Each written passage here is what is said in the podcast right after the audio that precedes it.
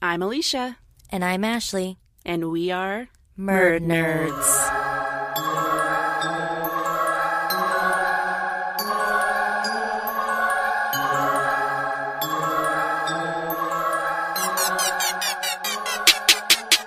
Hello, everybody. Welcome to another week here at Murd Nerds. Thanks for joining us again. And if you're a regular listener, we love you. Right? Mm-hmm. I love you. Jeremy says, We love our new up. listeners too. Oh, well, I said, if you're new here and you don't know what's going on, we'll learn to love you. I didn't put that, but I'm adding it in. okay. Murd Nerds is a weekly true crime podcast that covers cases of the bizarre, missing, and unsolved from around the world. And each episode is led by either myself or my co-host and lifelong best friend Ashlee. And at the end of each episode, Ashlee, our producer, editor, and fan favorite Jeremy, discuss the stories and our opinions about the episode. He is a fan favorite. Every everyone that compliments me, like personally, isn't complimenting me. They're like, "Oh, I really like your Facebook, Jeremy's so funny. We literally like listening to Jeremy." Yeah. All I'm about like, okay, Jeremy. then go listen to his podcast then. God, Listen. Listen, listeners, thank you so much. I love all of you too. I'm happy to be here. And let's go ahead and get that petition around to get my face on Get the sticker. logo. well, I know two people that'll do it for you. Oh, so. for sure. For I appreciate all of the all the signatures. Thank you so much. um, if our audio is a little wonky today, it is because we are um, experiencing a pretty gnarly blizzard outside, and um, we decided to record virtually. So we are not in studio. Jeremy is not in studio. I'm in my I'm in my cave. I'm in where Indiana Chiefs fans record and Golden Image record. It's all about them Chiefs fans, baby. Mhm. Baby. Uh, Ashley and I are in a place, a studio, essentially, a, a different place. But um, yeah, so Another donated space. We've got we've got people who love us. yes, we do. We're very lucky. Uh, so yeah, let me introduce you to my sidekicks for today's episode. Ashlee and Jeremy tell the people hello and give them a fun fact about yourself. okay, I'll go first. Um, hello. A fun fact about myself. Um, do you have one, Jay? Um About you, a fun fact about no, you. about a him. fun fact about Ashlee. Let's see. Ashlee's fun to sit down and just have a nice conversation at dinner. Um, yeah. Are you trying to ask me out on a date, Jay? No, no, no. I'm just saying for any potential suitors out there that uh, Ashlee is a very nice dinner date. We did, uh, it wasn't a date date, you know, we didn't get, there was no special treatment after I bought her supper, but Oh Lord. but what uh, you you? know, for all the suitors out there, she's a lovely dinner date. Well, why don't you tell a fun fact about Jeremy? Since he said a fun fact about you. A fun fact about Jeremy. In Jeremy's kitchen, there are a plethora of what? Plethora? Yeah. Let me emphasize whatever syllable I want. God. Um, yeah, a plethora of odd named energy drinks? Question mark? Oh, uh, my six pack? Yeah. Yeah. Right? Yeah. Yep. Name one. Name a fun one. Name of a wait. I, uh, I only, You- I only you have the one. I only have the one six pack. Oh, isn't it like juice or? What? What did you just say? I don't know. You say you what can it is. say it. We're the Damn. Oh, you have to you have to bleep that out, Jay. we can. We have to bleep that out. But I can say that I have a six pack of pussy, Oh, I see. I was right. Okay, that's what I said. and it's got a That's a- golden rocket sitting on top of it. So I mean, you know, go figure that one. That's Oh, in my. That's in my kitchen. Yeah. What it was, th- there is a joke behind that. Did, did I tell you the Did I tell you the story? I think you did, but I don't remember it. Yeah, my buddy, my buddy Scotty T, who was on, you might notice him from all the uh, Golden Image vintage episodes. Um, he actually uh, used to keep a grocery list on his refrigerator. So when we go to his house, I'd always put on there, just pick me up a six pack of pussy. and he found he found it. It's in an energy drink, and it's a six pack. That's and then hilarious. and then he showed up with the golden rocket. I don't know, like he found that at like family, like Dollar Tree or something like that. So he's like, "You need this to go on top of that," and like, "Definitely." So there you go. oh boy. Who else has that? And there ain't no one in their household that have that just sitting around. That is No, a thi- that's no, a I think did- piece. I do know someone that had a bumper sticker that said, "This car runs on pussy juice and Mountain Dew." I will not Ah. name names, but um, I want to. No. I'm trying to think. Someone the other day said said something about uh their beard and it, their husband called it their flavor saver, and I just I died. And it was it wasn't the fact that it was what you know what you're thinking. She was thinking is because he just kept food in. oh, ew, that's what I thought too. Now it's ew. Uh, I've never thought about it like that, Jay. Oh, sorry. I always thought it was food. Mm, Gross. no, you never Ooh, taken okay, a wait. mustache ride No, there. Shut up. if you have to ask, you're too young to know. Um, no, my fun fact is I collect vinyl. I You collect vinyl. what? vinyl, like uh, Oh. records, vinyl records. I see. I did not know that. Hmm We'll have to make it. We'll, we'll have to make a trip up to the South Bend Record Show sometime. Yeah, I wanted to go last time. I didn't. They're they're great. Uh, I don't really have a fun fact. Uh, uh, fun fact is is that uh, when I was on vacation, I went to Sweetwater and bought myself a new orange amplifier. So there you go. When you're on vacation, you so you went to a Sweetwater other than the gigantic one we live near. no, that's the one I went to. Oh, okay, okay. I went to Sweetwater. I wandered around, and I love that place. So I love adventure. I love going to places like that. Before we start this week's case, we're going to start off the show like we do each week with a little warm up question. Stop looking, Ashlee. This week's question is If you could own any kind of exotic pet, what animal would you choose and why? We shouldn't be able to see ourselves on here. It's far too distracting. what exotic pet and why? Now, does it have to be a legal exotic pet? Because like Any kind of there's exotic pet. moral issues with it. It's like if they're like on the endangered list and you're not allowed to have them as pets in this Those universe. rules don't apply. Yeah, Right. in this Okay. universe. That's what I was hoping. Uh, what's yours, Jay? Do you have one? Uh, um, you know, I'm just fascinated with the uh, Andean cock and rock bird. It is a beautiful bird. I have to tell you about it sometime. I'd love to hear about it. So- Yeah. Obsessed. I'm obsessed. It's a beautiful bird. Andean Cock on the Rock. Cock of the rock. Cock of the Rock. Yeah. Wow. Interesting. I've uh I've not heard of that one. That bird. Hmm. Um mine would probably be some kind of really super cute little fox. Yeah. That was what my what mine was going to be because It's I like love a little fox. dog, but it's also like a little cat. Foxes are my favorite. Yeah. I And they're really tiny and they they do that. They do do that, but they dribble pee everywhere. Yeah, well so do fucking dogs. So I Not mean, as my bad dog as doesn't, but. Or a wolf. Wolves, wolves and, and foxes. I almost said you ever seen a wolf next to a standard husky? They are fucking massive. It's true. They F are that. pretty big. That would be that's too dangerous. Well, you want to hear about dangerous? Uh, okay, I pick whale. I want a whale. Go big or go home, right? Where would you put it? In the ocean, it'd just be my pet, bro. I would just like ride it around. Duh. Like Aquaman? You just ride around like I'd stand up on it. Yeah. I'll wear the tights and the gloves. you want to try? You want a Overalls. trident too? You know, or shells on my nipples.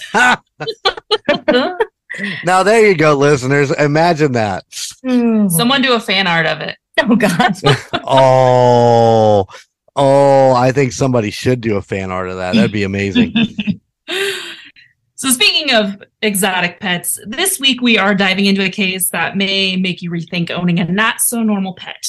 And this is an animal that I have mentioned before that I am terrified of. Oh, I know what it is.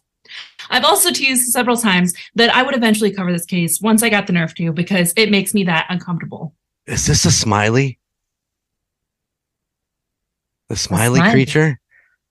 Okay, It go is. ahead. I'm sorry. I, It is I- a smiley creature. Yeah. Is this the one you showed me pictures of before? Oh, wait, anyway. Anyways, go ahead. Of a cryptid. It could be. Maybe we were talking about something else. I don't You know. know, we talk so much. We we have we have spent some time together. It, So my sources today are the Wikipedia article about Travis the chimpanzee, the oh, Mile Higher podcast, the New York Times Magazine titled Travis the Chimp, the Wild One, NBCNews.com, the Los Angeles Times, and JaneGoodall.ca. Good old Jane Goodall. Good old CA. Jane Goodall. So for a large number of people, owning a primate is a dream come true, right? yes. Even the, the Barenaked Ladies song, If I Had a Million Dollars, Mhm. they sing the lyrics, If I had a million dollars, well, I'd buy you a monkey. Haven't you always wanted a monkey? A lot of people really give into that dream. Yeah, that's pretty. That's fairly popular, oh, especially Oh, yeah. among like richer people. I think. Yes, Like, exactly. sanctuaries. Yeah, mm-hmm. okay. So now, before I get into the story itself, let's do a quick overview of chimpanzees, which is the primate species that is the center of all of this. And this is some information that I read on the National Geographic website. Uh, chimpanzees are a species of great apes that live across Africa. They are the closest relative we have on Earth, sharing 98.7% of our genetic blueprint, which is pretty big. That's why she always hated them, or still hates them. I do. They're too much like humans. human like. I don't like it. Even the cute little tiny ones, the real cute ones. the tiny the monkey they're monkeys those ones are monkeys they don't bother me as much it's apes gorillas chimpanzees Orangutans. bobos or whatever they're called.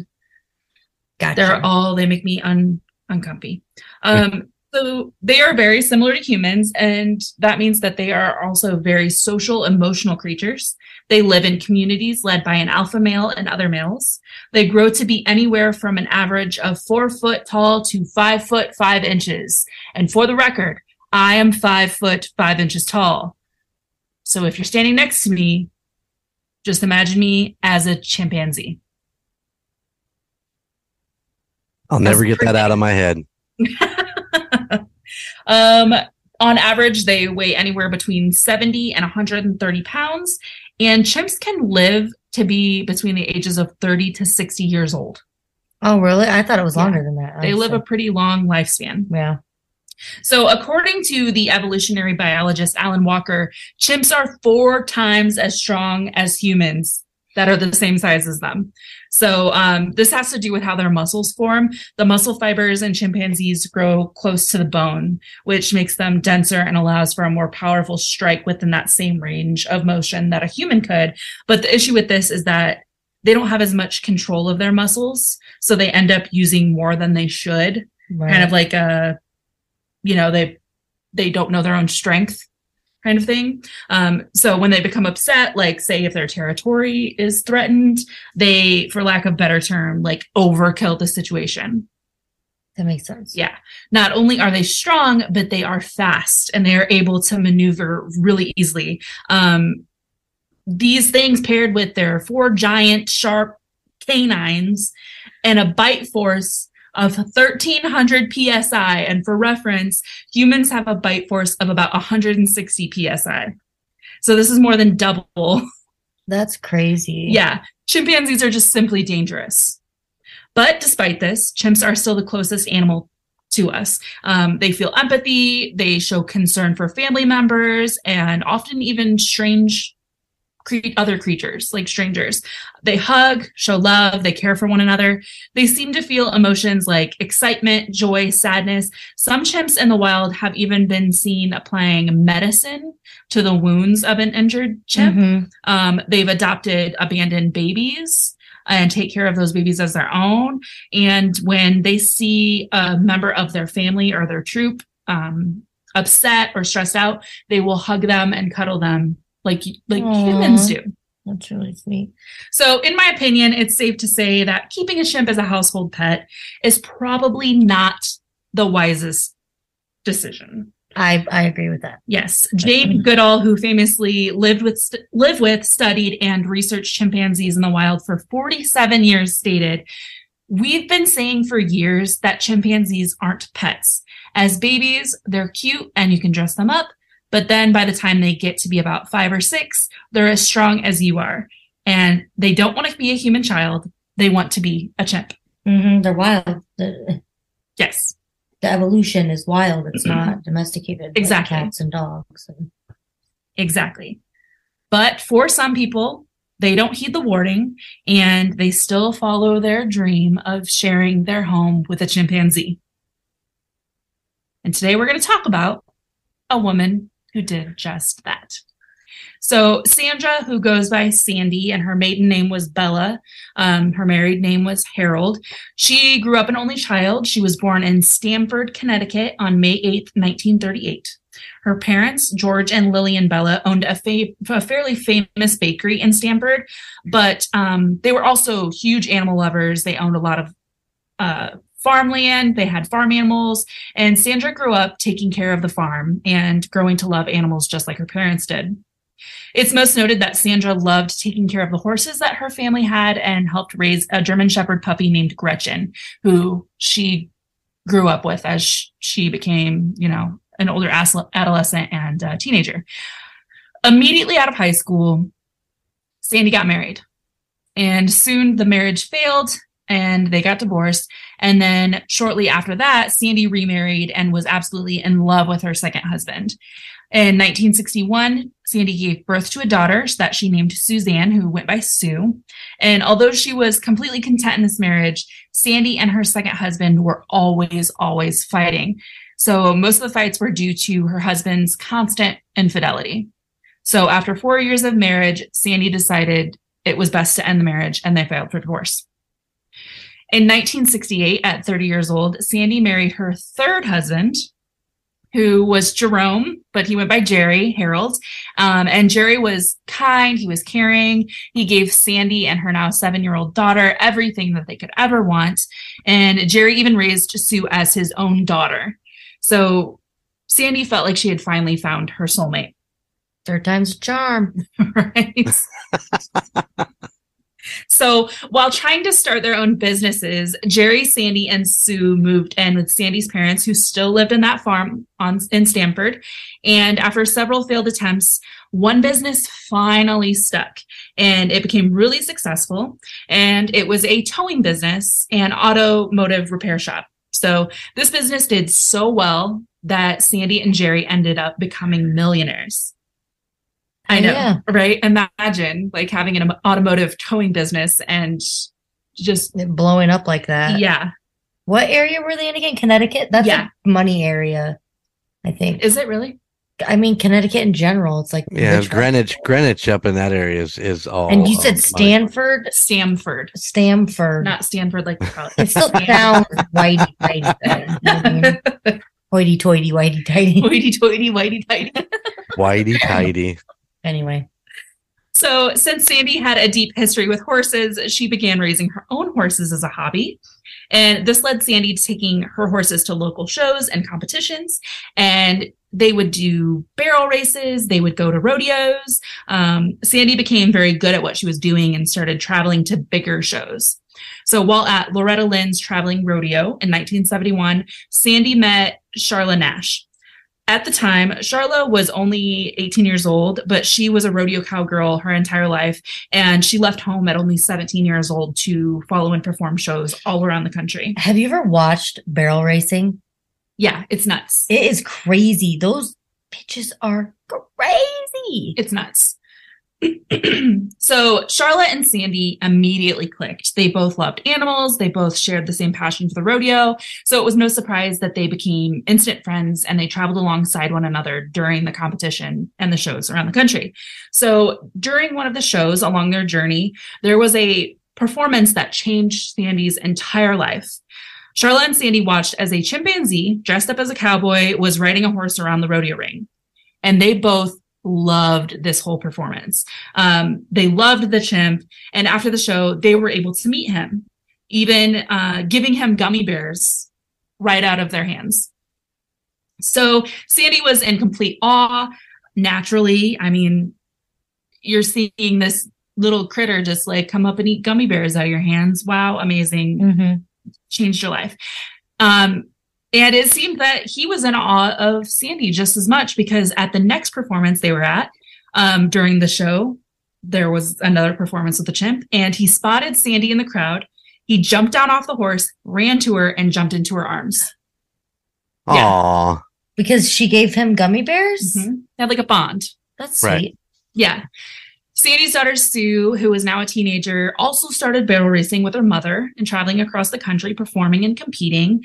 And when they weren't traveling, Sandy and Sue worked alongside Jerry at the auto and towing business, which was as successful as ever. The family was very close, everybody was happy, everybody was doing wonderful. So while working at the business, Sue took a liking to one of the employees. They eventually fell in love, they got married, and they moved away. And this just broke Sandy's heart because um, they had done all of this stuff together for so long. They were like best friends. This was her only child. She grew up an only child. Um, They had that same hobby they did together. exactly. That's really sweet. And now her only child is moving on. And during the same time, both of Sandy's parents passed away. So Sandy was dealing with like, yeah, a lot of heavy emotions, feeling different forms of loss and loneliness. And now, sometimes when you're telling a story, you have to come to a stopping point because two roads are going to intercept and become one, right? Mhm. So let's change gears just a little bit and get off the topic of Sandy and the Herolds. And then we're going to talk uh, about the star of the show, Travis. So, Coco, Travis's father, was caught in the jungles of Africa and imported to the United States in 1975. He was brought to Festus, Missouri, to Mike and Connie Braun Casey's compound. Um, and this compound was a private home turned exploitive business So it was all just for for kicks. Yeah. There was no okay. Yeah. Um, in my opinion, it was an exploitive business. Mm-hmm. Um, Connie started a pet shop in the 60s and then slowly made her way into getting a hold of a chimp.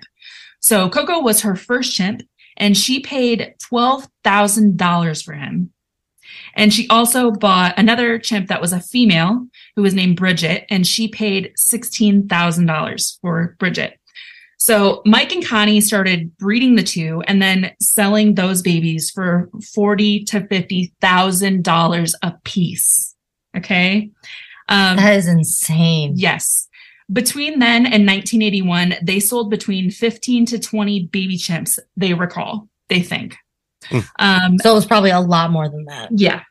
Then they started calling themselves a sanctuary and were taking in chimps that were either too old to perform in circuses, uh, were surrendered because their owners couldn't keep them, or um, taking any chimps that may be in harm's way, like having medical research testing done on them. So Travis's mother, Susie, was one of those retired circus animals. Mike and Connie ended up with about 23 chimps by 2001. So they would often take these chimps to places like nursing homes to perform. Uh, they allowed them to be hired to go to birthday parties. Or- Danger. oh my Yeah, uh, they attended other events where they could put on these shows. And uh, in 2001, Mike Casey stated that the couple were paid $13,000 for a greeting card photo shoot of the chimps. Insanity. Absolutely. Money, money, money, money, money, money. Yeah. Yep. So these people have an entire wild story themselves, including several attacks. And in 2001, Travis's mother, Susie, escaped the compound along with two other chimps. Um, and I believe one of them was Coco, but I don't know for sure. Um, the trio ran to a neighbor's property, and his name was Jason Coates. He was 17 years old. They trapped him inside of his vehicle and began attacking his dog. So when confronted, Susie turned on Jason. Um, Jason did the only thing that he could do to protect himself, and he ran into his home, grabbed a gun, and shot Susie three times and killed her. Oh no. Jason was found guilty of animal abuse and property damage, serving a month in jail. But he never changed his story and stuck to the animals being dangerous, and he was only protecting himself. He was they were on his property. Yeah. But they were not his. no. She And they- should have gone to jail for So there were two conflicting stories. so messed up. Um, one of them was that Connie ran after the chimps and tried to get Jason to not shoot her. And then somebody shot a tranquilizer dart at her. I don't know if that was Jason. I don't know if that was Connie. And that she was, Connie or Susie was just sitting in the yard playing with grass. And then he shot her. Or there was a story that um, Susie uh, was erratic because of the tranquilizer and turned on Jason and went to attack him. Mhm. Um, but either way, people were saying like he was a money killer because these are this was how these people made their money, and it's like these are animals. These are like real life. beings. Yeah, and that's not like well, it was in the eighties. Is that what you said? No, Or 2001. 2001. Yeah. that's fucked. So I think it's safe to say we have a uh, like Tiger King kind of situation going on here with this family. But back to Travis. Travis was born on October 21st, 1995. Um, I'm not sure how Sandy and Connie were introduced, but when Travis was born, Connie called up Sandy and said, Your baby's arrived and it's a boy. So weird. Uh, when That's Travis really weird. yeah. When Travis was three days old, Connie tranquilized Susie, took Travis, and sold him to Jerry and Sandy for $50,000. And they traveled from Connecticut to Missouri to pick him up. Wait a second. So Travis, Travis is a human. No, Travis is a chimpanzee. Did you miss that part? I thought Travis shot. Jason. Oh shit. Jason. Okay, I am so sorry. It's okay. No. Okay. Okay. Travis is the I'm back on chimpanzee. He's the star of the show. Yep, I'm back on track. Okay. So, um, yeah, Jerry and, and Sandy flew from Connecticut to Missouri. They got a rental car, drove to Connie's sanctuary, Mm-hmm. and picked Travis up when he was three days old. So, side note about why this is so awful chimp babies are attached to their mother for the first five months. They do not leave their mother at all for the first five months. They begin to walk on their own at about six months, but they still stay and depend on their mothers. Um, they don't get weaned from their mother's milk completely until they are five years old. Five, Five years, years? old. Yes. So they really are in line with humans, even in that sense. Yes. Yep. I mean, five's a little old, but that's just a matter of opinion. Yeah, there's like this old wives' tale that you're not supposed to wean your children until they start losing teeth because these your your baby teeth are called your milk teeth. And then once your baby starts losing teeth, that's when you're supposed to wean them. But that's just an old wives. It's all preference, whatever you want to do. Exactly. Yeah. Um, and even when they stay close to their mother, even though they still stay close to their mother for the first decade of their life. So this isn't like it's just like humans. Like we, you know, pretty much stay near our parents our entire lives for the most part. Um, so they need this bond. So with Travis being pulled from his mother at three days old, he had a horrible start to begin with. And I'm sure knowing the emotional complexities that chimps have, this caused his mother to be distraught as well Mm-hmm. Um, yeah, it, it's just awful, horrible, evil, in my opinion. Maybe that's why they escaped yeah. because it wasn't, I mean, They're not stupid. So she's got emotional damage. Mhm. So Sandy started calling the newborn chimp her son. that's not weird at all. Not at all. And then she named him Travis after her favorite country star, which is Travis Travis, Tritt. Yeah. I don't know why I know that. That's really annoying. When she first held him in her arms, she just started crying hysterically because she was overcome with happiness. And then they headed back home to Connecticut. My creep level's through the roof right Yeah. now. It's a little weird. So Sandy and Jerry instantly began treating Travis like he was their child. Uh, Sandy bottle fed him. She burped him. She put him down for naps in a crib. They bought him an extensive wardrobe. They changed his clothes regularly. He was essentially their baby. Right. I mean, well, then it's that would be the best way to go about it, essentially, aside from like cute clothes and crib sleeping. Yeah, it's a little weird. I bet he. I bet he had a bow tie. 'Cause He looked super cute with a probably little bow tie. Oh God. So they kept track of his growth milestones just like you would an infant. Uh, the first time he rolled over on his own, the first time he took his first steps, and they also tracked the first time that he did like chimp things, um, like when he was able to crawl on his feet and his knuckles for the first time. And Travis was learning so quickly that they began to broaden his abilities. They started teaching him how to do more human like things. So, um, they started teaching him certain words. Obviously, he couldn't say those words, but he knew what they meant. Mhm. Um, he was brushing his teeth. He, Well, they can learn sign language too. yes. Yeah. Um, he began to use the toilet. He took baths. He ate at the dinner table alongside them. Travis would even go on trips shopping with them, like uh, going out to or go on trips like shopping, go out to eat at a restaurant. And Jerry and Sandy just treated Travis like a human, forgetting that he was still a chimpanzee, no matter how much they wanted him to be their son. Mhm. So Travis seemed to also forget that he was a chimpanzee because he was able to get his own drinks. He got his own food out of the kitchen. He was going to the extent of making his own meals in the microwave. He ate mo- oatmeal for breakfast every morning that he prepared. Jay, it's creepy. What he did? What? Yep. He's Wow. like a like a bachelor now. right? um, he uh, loved to eat better than most human people. He ate lobster tail and filet mignon. Those were his favorite foods. He also had a sweet tooth. He was eating taffy daily and stopping the ice cream man when he drove past and would get ice cream from him. Are they omnivores or are they herbivores? They're omnivores. Oh, really? I didn't know that. What animals do they eat? Oh, like fish? Probably like different rodents and birds and stuff. Huh. They eat I just thought they ate bananas. So. just kidding. it's just bananas all the time. all the time, all day. Donkey Kong, baby. So Jerry started teaching Travis all the same things that you would teach your own child as they became an adolescent. Uh, Travis learned to play catch with a baseball. He learned how to ride a bike, and then he began to teach him to mow the lawn with a lawnmower. He um, knew how to feed the horses and kept the, the farm going. Um, they went as far as to teach him how to drive their car. It wasn't uncommon to see Sandy and Jerry going on a cruise in their Corvette with Travis behind the wheel.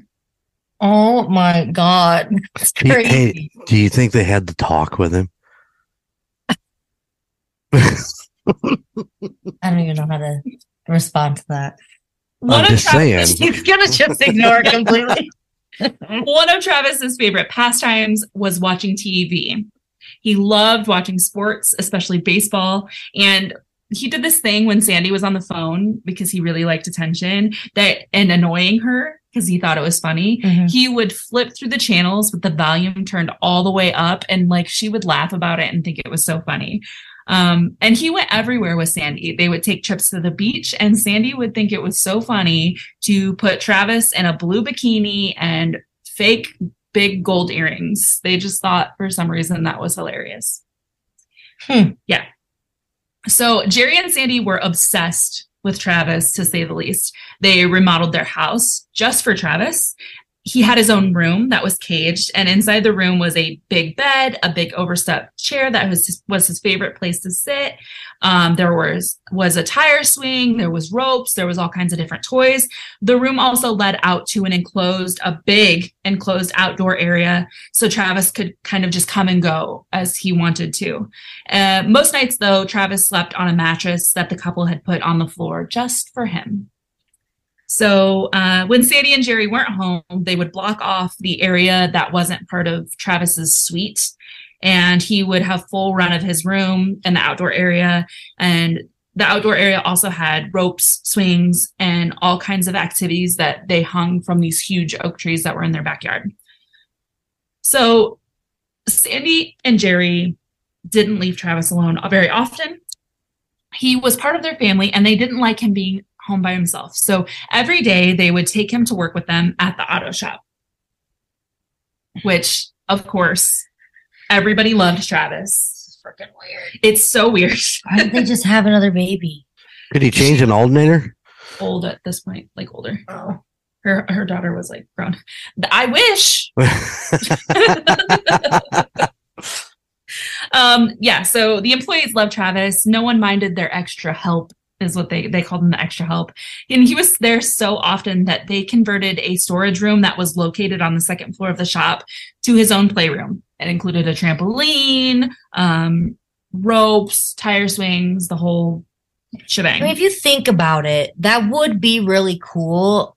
Not thinking about the repercussions of what could, or the you know possibilities of what could happen. Yeah. that would be a pretty freaking cool situation. Like Yeah. if you worked there yeah, and we're sure. able to be like a part of that, that would be cool. yeah. Who can say they I just think it's very irresponsible. are dealing with, you know, they got a chimp at work. hmm So he could do a brake job. Watch out. He can do your entire brakes. I just didn't envision him in like the uh the overalls. Yeah. Mhm. Yep. Or the with, like a, with a monkey wrench. Yeah, Oh, but you're I'm so bum, funny. bum.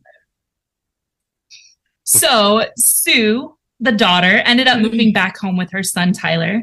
Um, she had just left her husband. She decided to move back and start working at the shop again. So her parents built a loft style apartment next to the shop for Sue and Tyler. And naturally, Travis and Tyler became playmates. Um, what kid wouldn't think it's cool to play with a chimp every day? Right, for sure. How old? Wait, how old was Tyler? Uh, I'm not sure how old he Oh, was at this okay. time, but Travis started to get like a little protective of Tyler. Um, so this is kind of where we start seeing a little bit of a change with Travis. Now, remember Charla, Sandy's best friend that she met while on tour with the rodeo.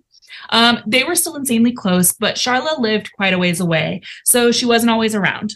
And Charla ended up making a trip to see Sandy at the shop, having her daughter Brianna in tow. And Travis was still pretty small at this time. He was still drinking from a bottle. And Charlotte was just shocked to see Travis. Um, Sandy hadn't mentioned that she had moved a chimp into the family, which I feel like that's a pretty I mean, if they're best friends, quote unquote. exactly. So Sandy was so proud and excited that Charlotte and Brianna met Travis that she wanted to remember the moment. And so she asked them to take a picture. And um, in the photo, you can see Travis sitting with Charlotte and Brianna playing with Brianna's hair. Shit's about to get crazy. I'm ready. So when Travis was a little bigger and a little older, Charlotte decided to visit with Sandy again. But when Travis saw Charlotte, it wasn't the same kind of visit it was when they first met. Travis saw Charlotte jump down from a tree he was swinging in right onto her back and then started ripping out her hair. So Charlotte was obviously upset by this. Who wouldn't be? I'd be pretty pissed. But Sandy thought it was funny and just laughed it off as Travis was just playing with Charlotte. That's messed up. Yeah. So even despite Travis getting very protective with Tyler and then pulling out Charlotte's hair, Travis was seen as nothing more than a sweet, loving part of the family. He became a mascot of sorts for the towing business. When doing advertisements for the business, they would have Travis pose for photos or ads with the tow trucks. He would even jump in the tow truck and go along for service calls. Imagine that. Your car broke down on the side of the road and a chip drives up. So Travis was pretty much becoming like a celebrity in the town of Stamford. So much so that when he was seen riding around in the truck, people would stop the Herolds and ask if they could take a picture with him. Some people even had Travis hold their babies for photos. Oh my god. Yep. And Travis loved every minute of it. He loved meeting new people, and his favorite people were police officers. I cannot believe people they're babies. They're babies. Mm-hmm. Bebes. I wouldn't even let like a, a human stranger hold my baby, let alone a A- chimpanzee a stranger stranger. the fuck? Yep. So the police officers loved him just as much back. Uh, they were his favorite people to see, and he had a photo with nearly every officer that was on the force in Stamford. Everyone loved Travis, and everyone felt comfortable and content with him. So in 2000, when Travis was five years old, Sue met someone and got married again. Her and Tyler and her new husband moved to North Carolina, where her husband opened his own business. And once again, Sandy was just absolutely heartbroken that she lost her daughter again. That in her eyes, she felt like she lost her daughter. Um, it was even more heartbreaking now because she had a grandson and then two two more grandchildren later on that Sue had with her new husband. Um, and she was so far away from them. She also did not like that like her daughter's husband at all, and she blamed him for taking Sue away which to me sounds more like Sandy has a problem than they're actually being. It's like a Sandy problem more than the guy is actually doing anything wrong. Yeah, yeah. But we don't know.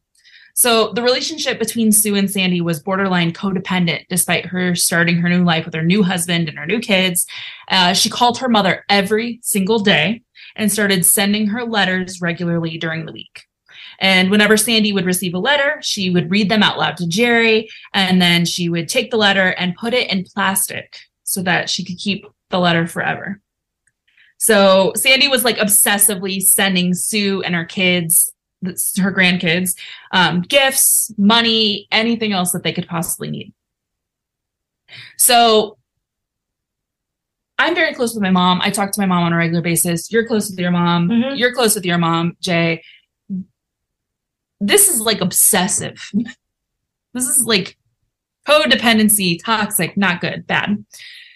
So Sue was missing her mom so much that she was now regularly making the 10 hour drive from Outer Banks, North Carolina, where her and her husband and her kids all lived, where he started his new business. She would drive back home to Stamford, Connecticut. And this was happening like several times a month that she was making these 10 hour drives. Um, during one of the trips, she took her infant daughter with her and she started having like really bad back pain along the way. So she decided to take a Percocet. And obviously, you should not be taking that while driving, especially long distances. And live it on the edge. For real. Either she dozed off or was like impaired while she was driving. Something happened, but she veered off the road and she hit a tree. Oh. Luckily, with, with her baby? Yes, with her infant Jeez. daughter. Luckily, her baby was fine. She wasn't harmed. Um, but Sue was thrown from the vehicle and died due to her injuries. Oh my god. Yes. So naturally, Sandy was a com- at a complete and total loss of her only child, her daughter. During the funeral, though, she took kind of a weird turn. Um, when she saw her daughter's husband, she started screaming at him and going absolutely belligerent, saying, There's that bastard. If it wasn't for him, my daughter would be alive. Yeah, she like completely manipulated the situation, blamed the entire accident on him. Once again, was the guy bad guy? Was he fine? And was he like feeding her Percocets? She didn't really know what, you know. No, I think she took the Percocet on her own, but it's like Sandy's just pulling this out of thin air because she right, needs somebody right. to point a finger at. Um, after the loss of her only child, Sandy's already fragile mental state spiraled. She lost all contact with her grandchildren. Um, she lost the vast majority of her friends, and she became like severely depressed and borderline suicidal. The only thing that she was willing to do was spend every single day alongside Jerry and Travis, even more obsessed with them than she had been before the accident. So, with the death of Sue, Jerry and Sandy started to get way more lenient with Travis and his behaviors. It wasn't uncommon for Jerry to have a glass of wine as he watched TV and was getting settled into bed. And one night, Travis was curious about what Jerry was drinking, so he let Travis have a sip. And then it, the sip turned into a full glass. And then it turned into Travis enjoying a glass of wine right alongside Jerry every night on the regular, like two best buds. This shit is so weird. This is like some Twilight Zone shit. Once Sandy decided to start going back out into the world, of course, she brought Travis with her.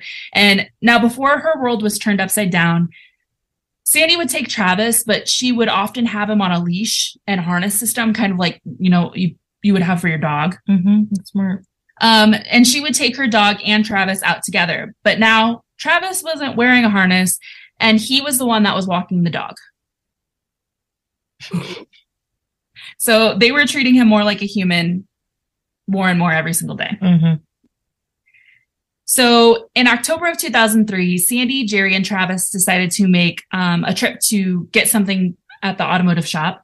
And when Travis rode in the car, he sat in the seat. He buckled himself in just like a person would. He knew how to buckle himself in and out of the seat. He knew how to open the doors. He knew how to roll down the windows, um, etc. So during the trip, Travis had the window rolled down, just enjoying a nice ride in the car like anybody would, right? Um, but while stopped at an intersection, someone walking past threw an empty bottle into the window at Travis. Dick. Yeah, that's pretty messed up, in my opinion. Mm-hmm. And Travis didn't really react angrily, but he grunted a little bit, then opened the car door and jumped at the person. um, it was said that he did this in like a playful manner, but I don't know. It sounds like a little suspect to me. They thought it was like a game. He was playing a game with him. Um, Either way, it's inappropriate on both ends. Yes, exactly. Uh, then Travis started rolling around on the ground, which made the people walking past stop and laugh. And then more and more people started gathering and Mm. enjoying this little show that Travis was putting And he's on, just by himself. rolling around on the ground. That is. Okay, sorry. So cars started honking at him. And of course, Travis was just loving all this attention. So he started climbing on top of the cars, chasing after people, thinking all of this was a big, fun game. Um, traffic started to get really congested. So police came. And if you remember, Travis loved cops. That was his favorite people. So he ran over to them, starting, started climbing all over them. He started grabbing and patting at their butts. And then he run off, like wanting them to chase him Mm-hmm. and um it turned into this big escapade of he would get back in the Herold's vehicle and when the police would start to go over to talk to Jerry and Sandy and Travis about what was going on he would jump out the other side of the car and then it would start this whole thing over again of them Oh running God. around Roll the windows up and lock the fucking doors. What the? F- yeah for whatever reason they couldn't keep Travis in the vehicle long enough to lock him inside Mhm. For two hours, police, Jerry and Sandy, and bystanders even were chasing Travis around this heavily trafficked and now backed up intersection. Eventually, Travis got bored or tired, whatever the reason, got back into the vehicle for good. And the police report from the situation stated Travis was just being playful the entire time. Like there was no, we're a little concerned that he's just, there's no way to stop him. Right, because you can't look at it like, okay, this is like a seven-year-old boy who's just running away, doesn't understand what he's doing. Now, this is a wild animal who is starting to act on more on instinct than on like human logic Yep. because he doesn't have human logic. Yep. Oh my god. So the State Department of Environmental Protection caught wind of the situation with Travis, and they discovered that Sandy and Jerry were in violation of a law that had recently come into effect. Since Travis weighed more than 50 pounds, Jerry and Sandy had to have a permit to be able to keep and care for him. They kind of got grandfathered in because this, at the time they got Travis, this law wasn't in place. Mhm. Um, now, at this time, Travis was nearly 200 pounds. He was overweight. But since Travis was considered a local celebrity, they kind of let it go. They didn't charge them for the violation. And then the local animal control officer was extremely concerned about what Travis was capable of, though. So she sat Sandy down and stressed to her that Travis was a full grown chimpanzee. He was overweight. Mm-hmm. Um, and not only that, he was completely sexualized was the term they used, which means that he was an animal ready to get busy. And that's what Oh, he would be oh, okay. wanting to do. He was sexually mature, basically. Yes. Yeah. So in the wild, chimpanzees have sex up to 50 times a day. What? And I put in here, pause while Jeremy makes a lewd comment. Oh my god, I want to be a chimpanzee. Me too. There we go. oh my god. You just run around, find a red butt, uh, move on to the next red butt. uh. So at this point, Travis had incredible strength and can unexpectedly lash out. And with the lifespan of chimps being pretty long, there was no way that Sandy and Jerry would be able to take care of him until he died or they died. They would have to send him to a sanctuary. Regardless of what the animal control officer said, though, Sandy still believed that Travis was just totally fine, Mhm. that he had never hurt anyone, he never got upset or frustrated, that he was always just gentle and loving. So, whether it be out of secret fear that Travis would hurt someone or their fear of getting in trouble with the law and Travis being taken, Sandy and Jerry stopped taking Travis out into public Okay. they started spending more and more time at home. And now the situation with Travis running around the intersection was after the incident that happened with his mother, Susie, and her escaping, then getting shot. Um, when that happened, Connie had called Sandy and told her about it, but Sandy kept it a secret. She didn't tell anybody about Susie and the other two chimps getting out. Okay. So that was at a separate location. So Travis was definitely not. No. Travis was in Connecticut. His Mhm. mom was still in Festus, Missouri. Right. Okay. So they're two totally, but they're that was his mother. So like It was like homeward bound. She's looking for him. something. Uh, by 2005, Jerry started getting really sick. In March of 2005, while he was at the shop, he asked an employee to take him to the hospital. And Sandy met him there, and they ran a bunch of tests. And when the test came back, Jerry was diagnosed with stomach cancer. Jerry ended up staying in the hospital with Sandy right by his side the whole time, all while Travis was left at home. Now, they had taken Travis out a lot. Then they started after the incident. Stop reading. Sorry, your one sentence, it sounded like Jerry was in the hospital with Sandy.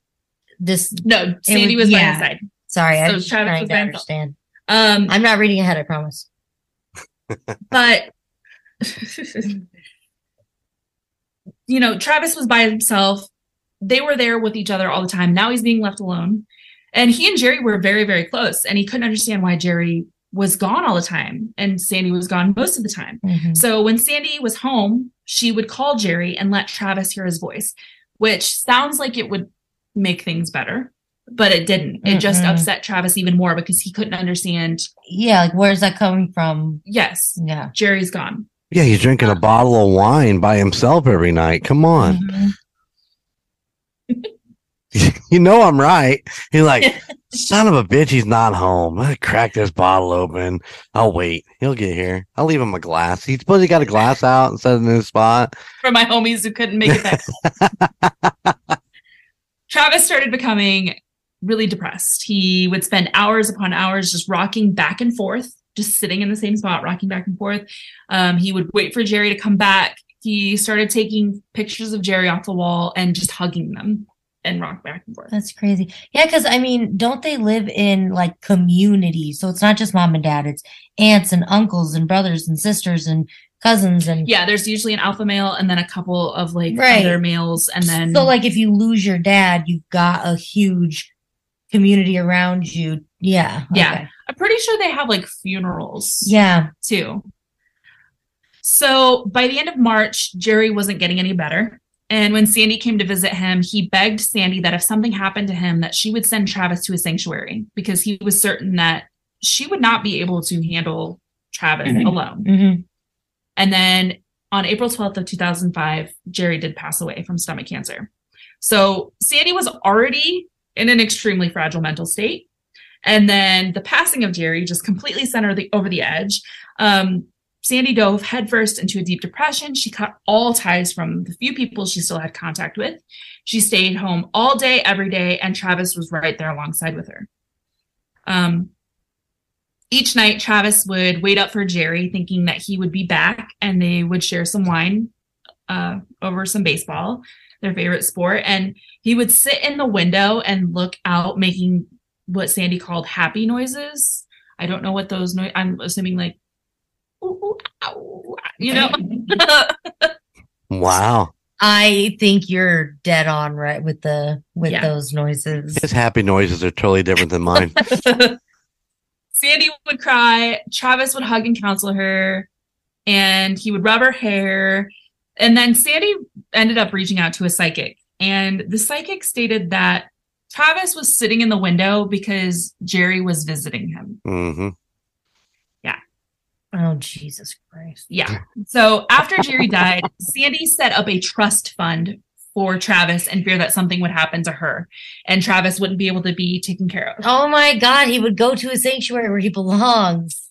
She wrote a letter to a chimpanzee sanctuary in Florida saying that she was going down for a meeting and would like to talk to them about Travis, hoping that they would be able to take him.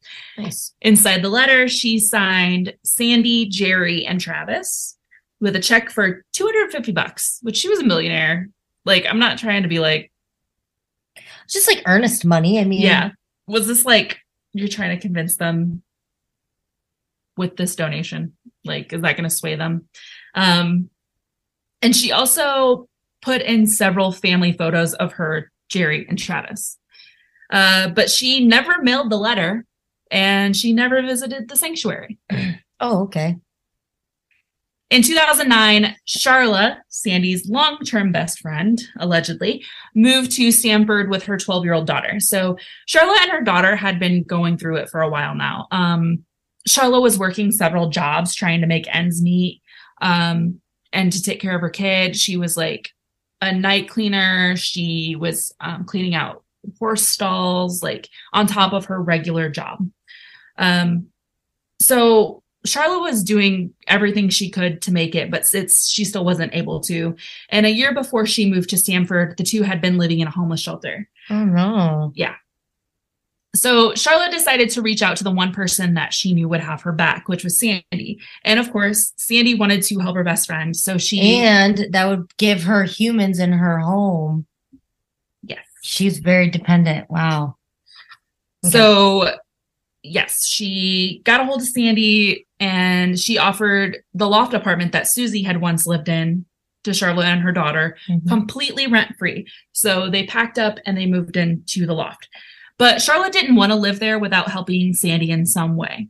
So she began helping around the house um, since Sandy was now alone. And she also began working at the shop to keep it going. She started doing the bookkeeping. So Charlotte would occasionally watch Travis when Sandy needed her to, but she was terrified of him. He was huge. She didn't want to be left alone with Travis. She had already been attacked by him. You know, she didn't Heck feel comfortable. But Sandy was gone quite a bit and she started obsessively shopping, spending hundreds of thousands of dollars at discount retail places like TJ Maxx specifically. Don't blame her. Love TJ Maxx. Seriously. She loved buying new clothes. That was like her thing that she always had was new clothes. So much so that she would buy clothes, put them in plastic Rubbermaid containers, and then would never open the bins again. Like the the clothes just would sit there with the tags on in all of these bins. And uh, she kind of just got like a rush or a high from buying them. Every room in her house. Now she's a millionaire, so she's probably got a very large house. She owns a monkey, for God's sakes. Like sh- she's It has probably its own wing. yeah. Uh, every room in her house started filling up with these bins. You could barely move around her house. The only place that didn't have any bins was Travis's suite and wing of the house. So that's where she would spend most of her time and where she would have people visit. Like when they came over to her house, they would go to Travis's room. That's crazy. So she wasn't even wearing stuff. She's just throwing it in bins and stacking it. Yep. Crazy. Crazy, crazy. Eventually, Sandy hired a construction crew to come in and build onto the area where Travis lived. And now Travis was about 13 years old and he was a big boy. He was five foot tall and now he weighed a whopping 240 pounds. So he needed way more space than he started out with, especially since they were spending most of their time at home, specifically him spending most of his time at home. And since they were spending so much time at home, Travis's health was not great. If you remember at the beginning of the story, I told you that chimps should weigh about 100 pounds. Like they shouldn't go over that. Um, and he was nearly 100 pounds or 140 pounds. He was nearly now 100 pounds over that. Uh, that was due to him being severely overweight from being overfed. He had a receding hairline. Hmm. His face was wrinkled and he was graying and he was only 13 and although m- mature for a mature adult for a chimp Right, like middle aged or a little less. Yeah, I'm, Mhm. they can get to, to be 60 years old. This Mhm. is still like he's still kind of a teenager. He shouldn't be having a receding hairline for Christ's sakes. Right. Um, So drinking all that alcohol due to you, right. that wine. And he spent most of his days watching TV, playing video games, or just walking around the house doing nothing. Video games. Yeah, he liked to play computer games.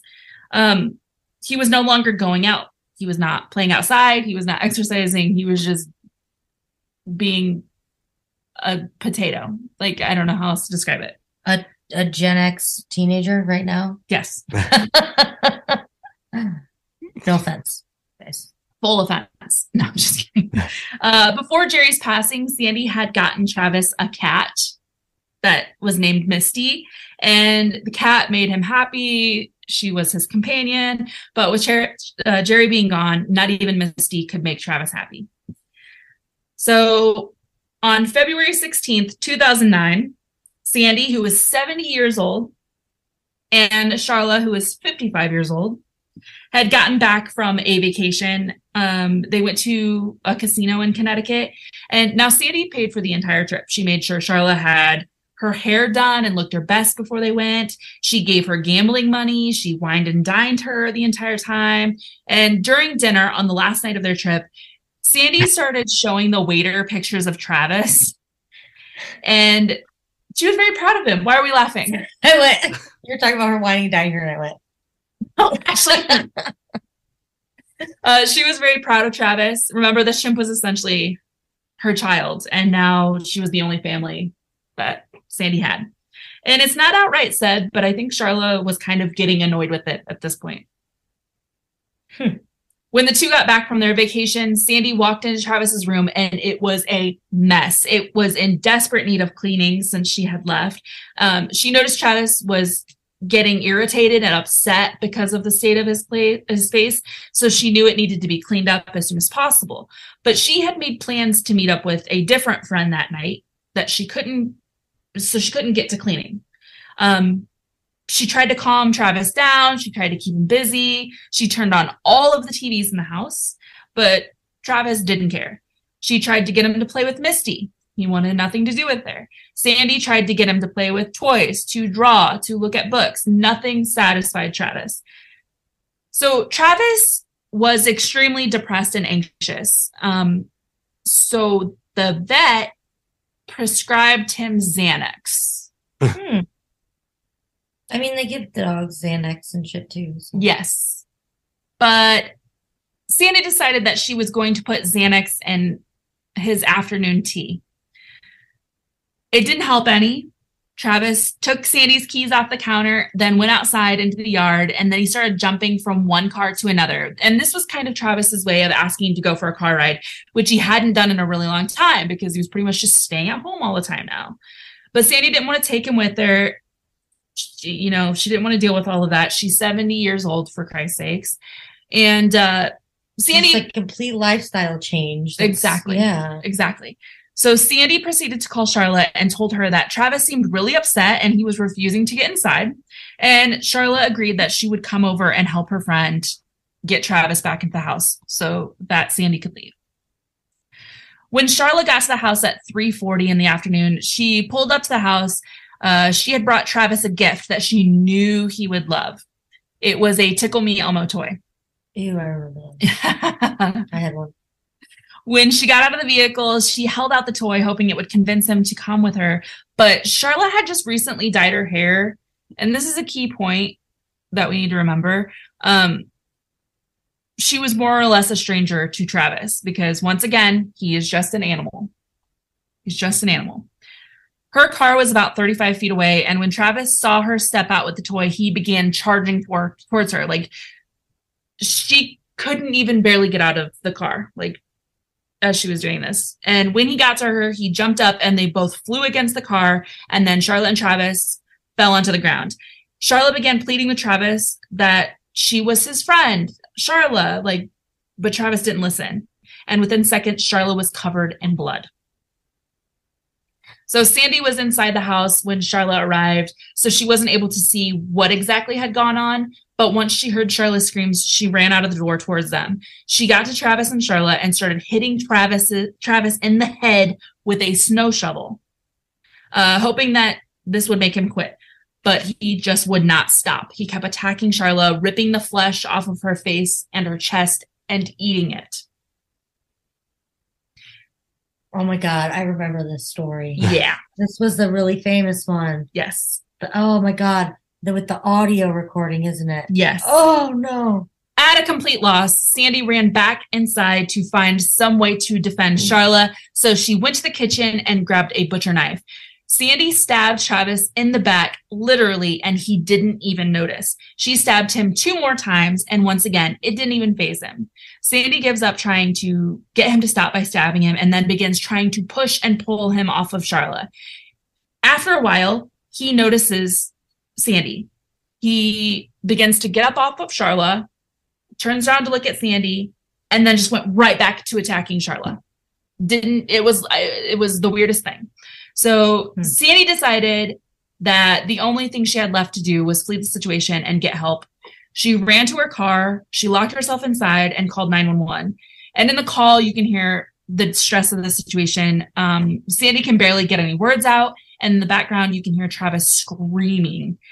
Sandy also says that she believes Charla is dead and an officer needs to get there as soon as possible with a gun. And I'm going to go ahead and send this clip over to Jay and have him play it in play the 911 call. So if you're sensitive to hearing those, go ahead and skip about 15, 20 seconds. Is that as all the long it is? All the, the I, I don't think it's very long. What's the problem there? The kid killed my, my friend! What's the problem with your friend? I need to know. The police stop! Oh, with a gun! With a gun! He ripped her face off! He ripped her face off? He tried, he tried to attack me! Please, please, Okay, hurry! I need you to calm down a little bit. They're on the way. Please, hurry up! He's killing my girlfriend! 241 Rock Rimmon Road. They're saying someone has a gun and trying to kill somebody. Hurry up! They're on the way, but I need you to give me more information. Who's doing this? With guns! Who has the guns?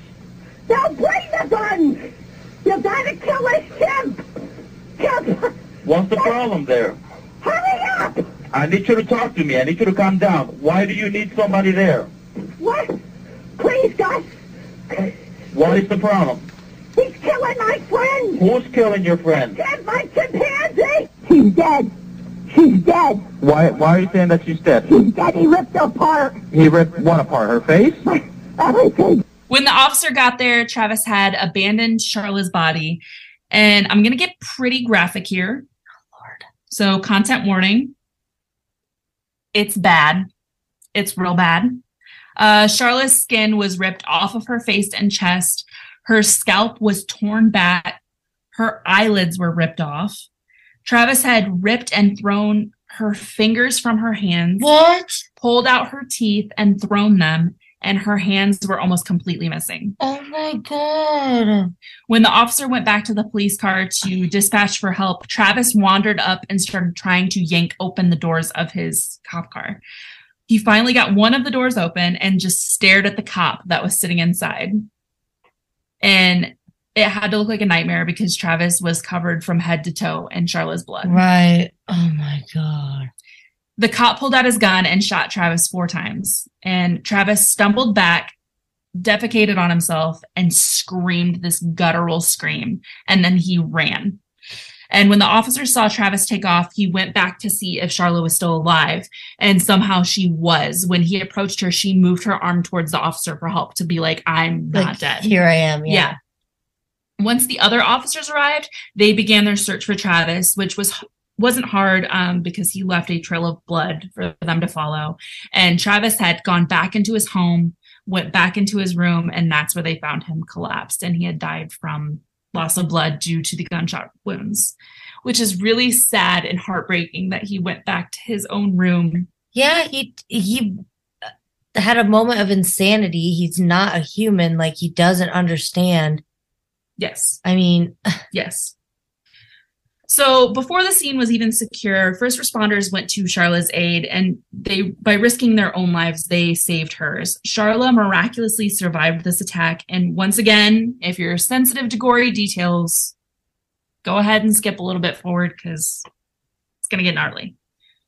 Um, Travis had completely broken Charla's face. Nearly every single bone was shattered or gone.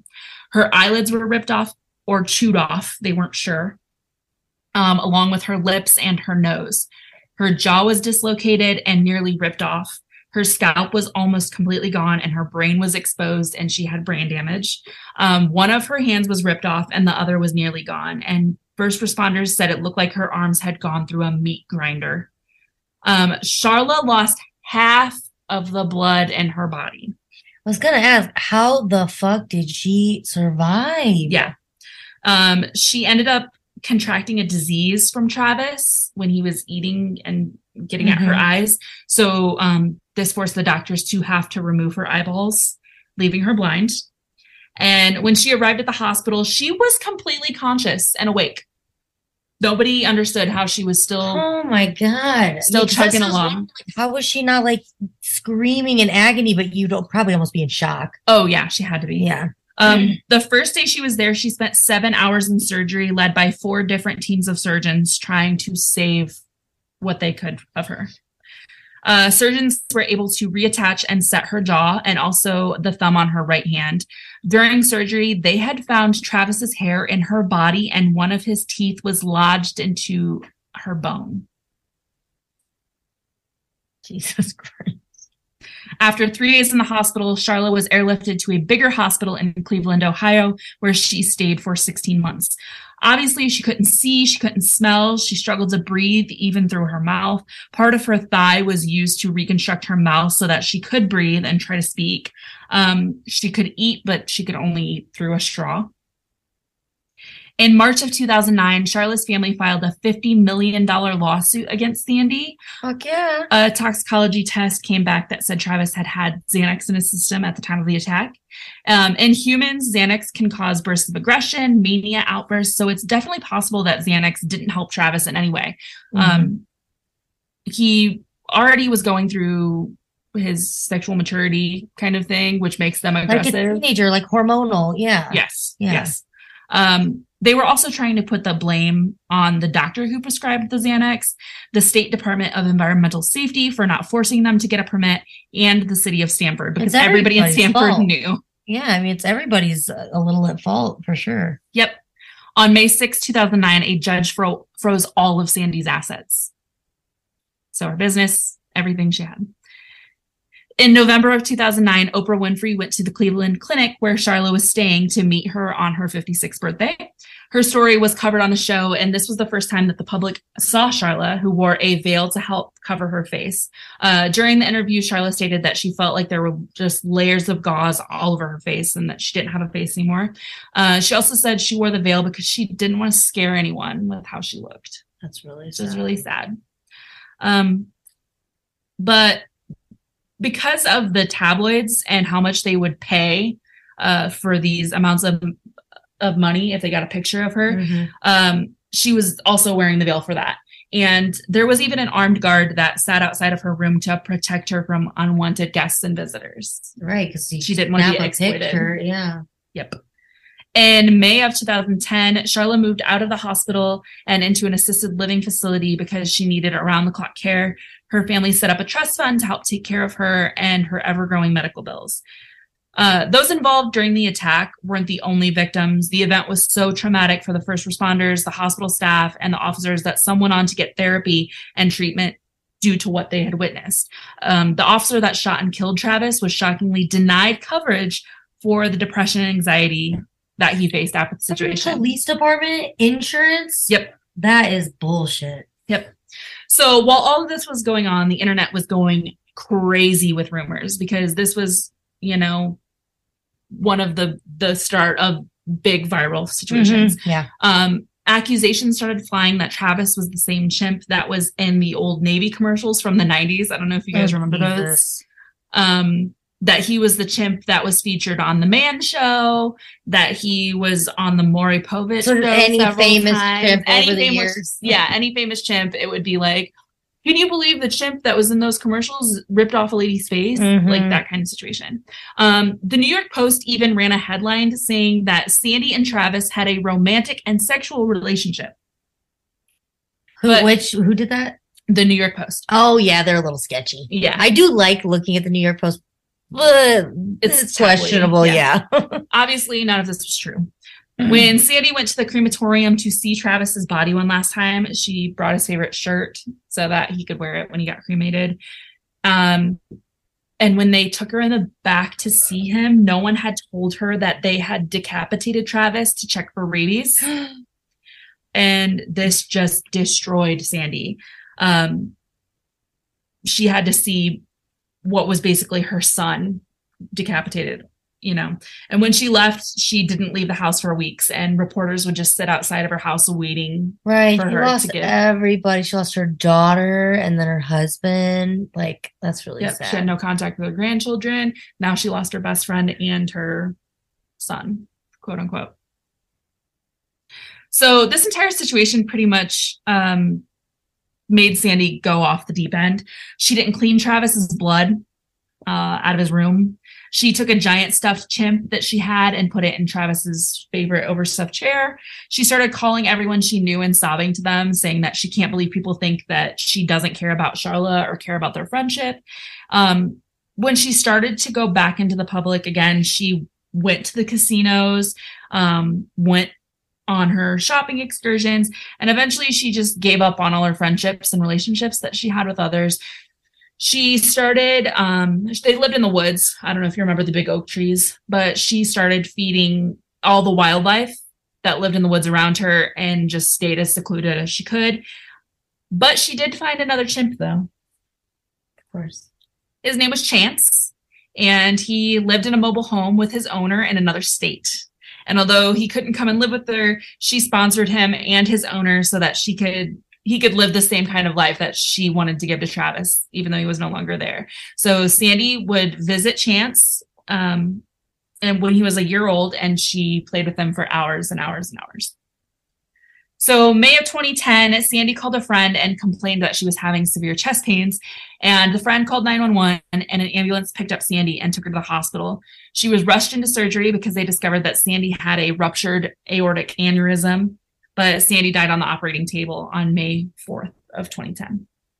So Sandy's attorney released a statement saying that Sandy had multiple tragedies in her life and she had broken her heart one too many times, which is sad. It's true. Mhm. Uh, Sandy is buried next to Jerry, and on either side of her lay the remains of her daughter and Travis.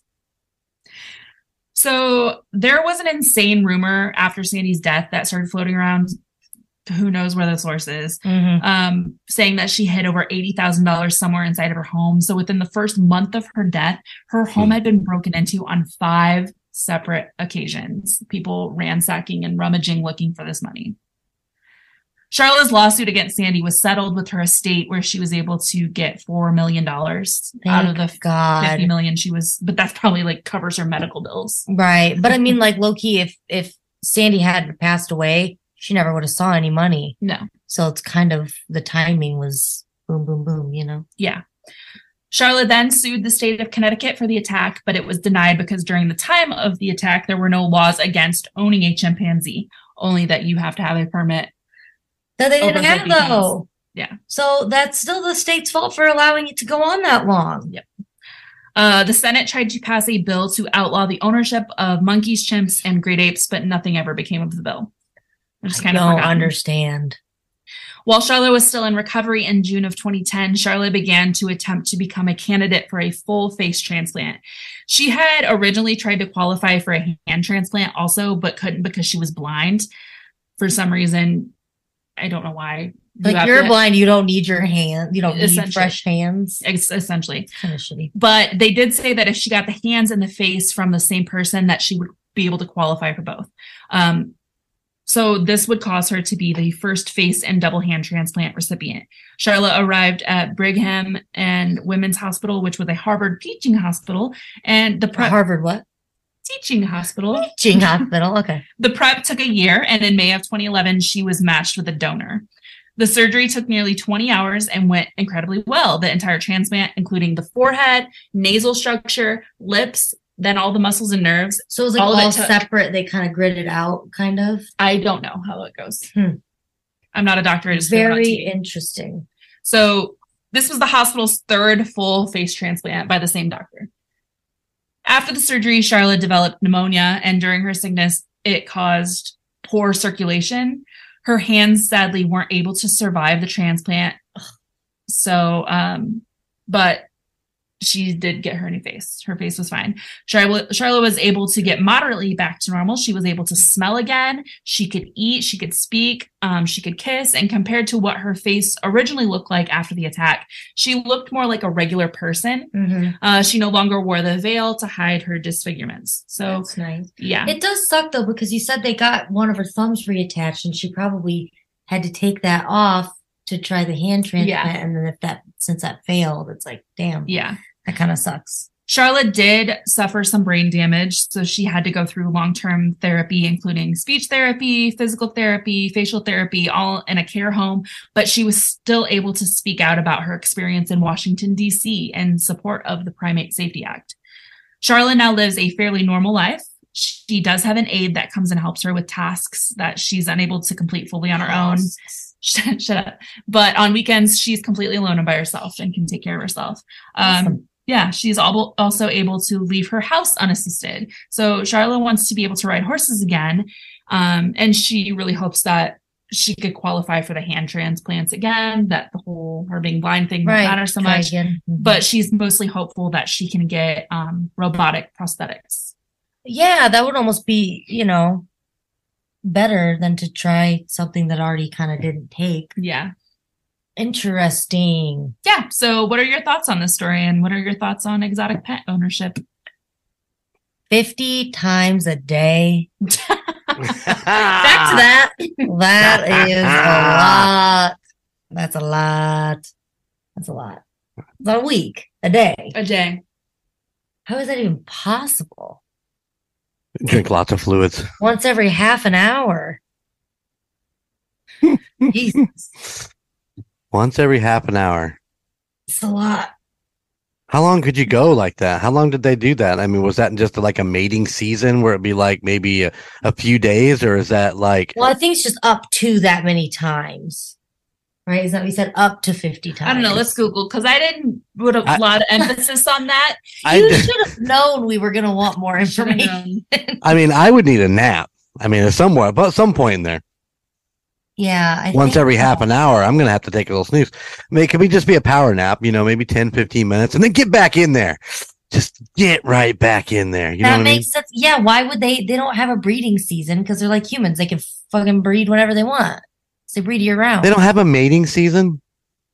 Nope. Chimpanzees breed all year round. Whenever one of the females is in the troop comes into season, female chimpy, chimp, mm, Chimpies? Chimpanzees, have menstrual cycles very much like humans and come into estrus every 36 days unless they're pregnant. Interesting.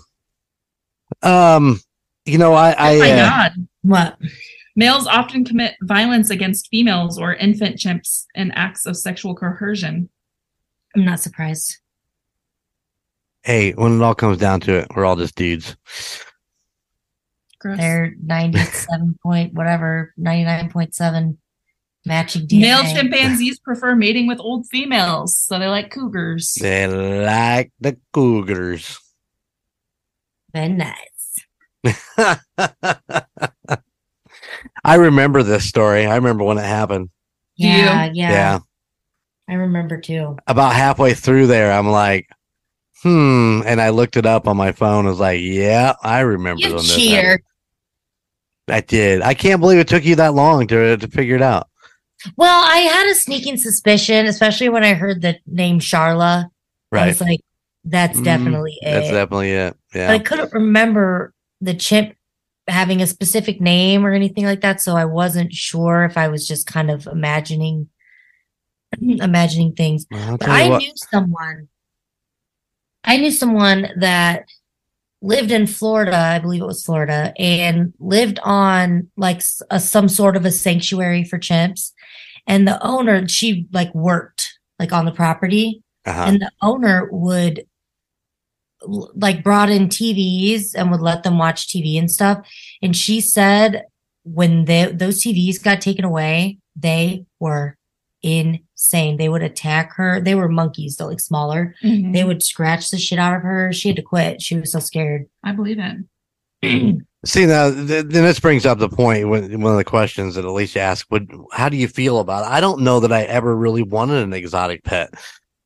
I mean, I mean, quite A honestly, responsibility. Yeah. it is a ton of responsibility, and if you, especially when you deal with with dangerous, uh, you know, animals like chimps or, you know, um, uh, you know, alligators or stuff like that. You know, stuff that this that's exotic that everybody would like. Oh, I'd love to have one of those. I mean, they're still an animal, and they're still have that animalistic draw to them. So, I mean, you're you know, you're basically just playing the lotto, wait until.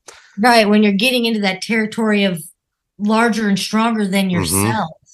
Yep. It's one thing to have like, well, I guess a fox can probably fuck you up too, like with bites and stuff. But you know, it's one thing to get like an exotic bird or something, you know, but something like a tiger or a chimp or anything like that, it's like you can't.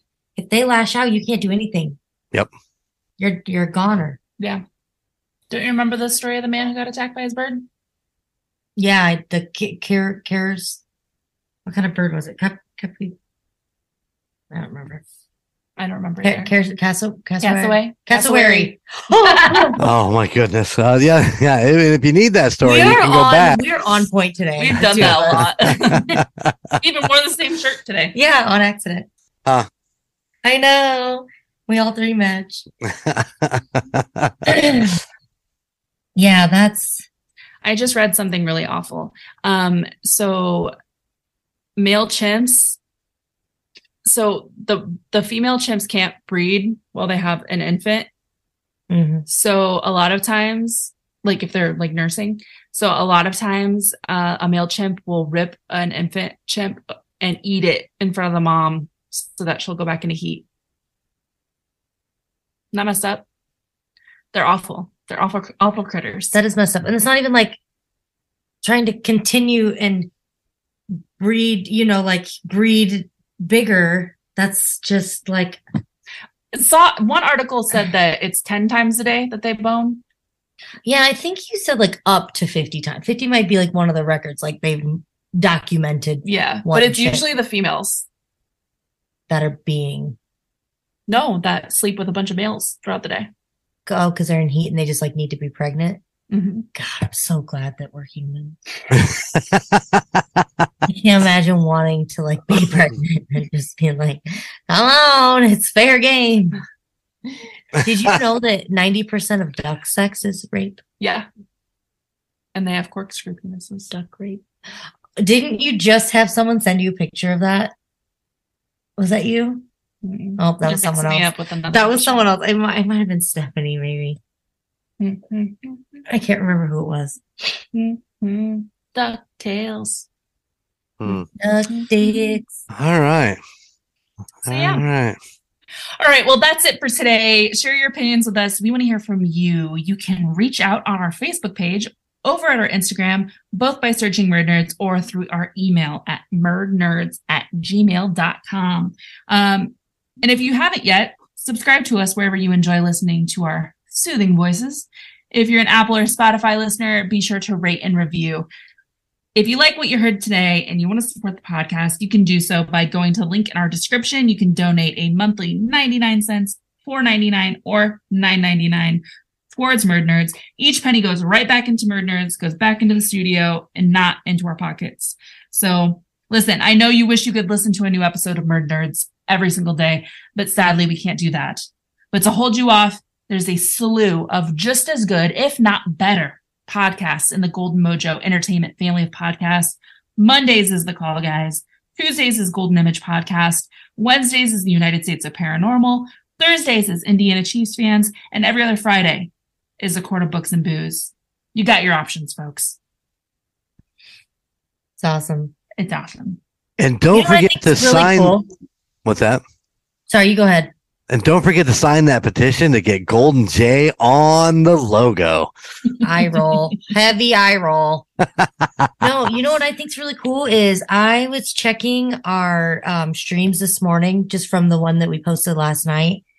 And uh, we have a lot of people that listen like in the middle of the night or first thing in the morning. I know it's weird. i'm pretty sure i checked it like 7 a.m so it had only been posted for seven hours. And i mean we had quite a few on there like I wonder if it's people over out of the 50. country. That could be. I didn't think about that. I just feel like everybody who listens to us is like someone that we know, Yeah. which I know But is not so many. not that's not logical. Yeah, obviously. so many people we don't. Hi, people we don't know. yeah, How are you? hit us up. Hit us oh, up. they can't Let see us us. know. Yeah. Let us know faces. what is going on. Yeah, let us know who you are. We want to know you. I want to be your friend. Jeremy? Oh, you know I love the you. I love reaching out to to all the listeners. I love that. So. Emails. Just don't be weird. Don't be weird. You can be Oh, weird. Just You be weird Be to weird- be Ashlee. weird to Don't be weird to Golden. oh, we both same idea. What'd you say? I said be weird to Jeremy. He said be weird to Ashlee. So, oh, oh. alrighty. But for now, we love you. We like you. We're rooting for you. We want to be your buddy. We want to be your friend. MurdNerds out. Bye. they can't see us. I keep forgetting. Bye.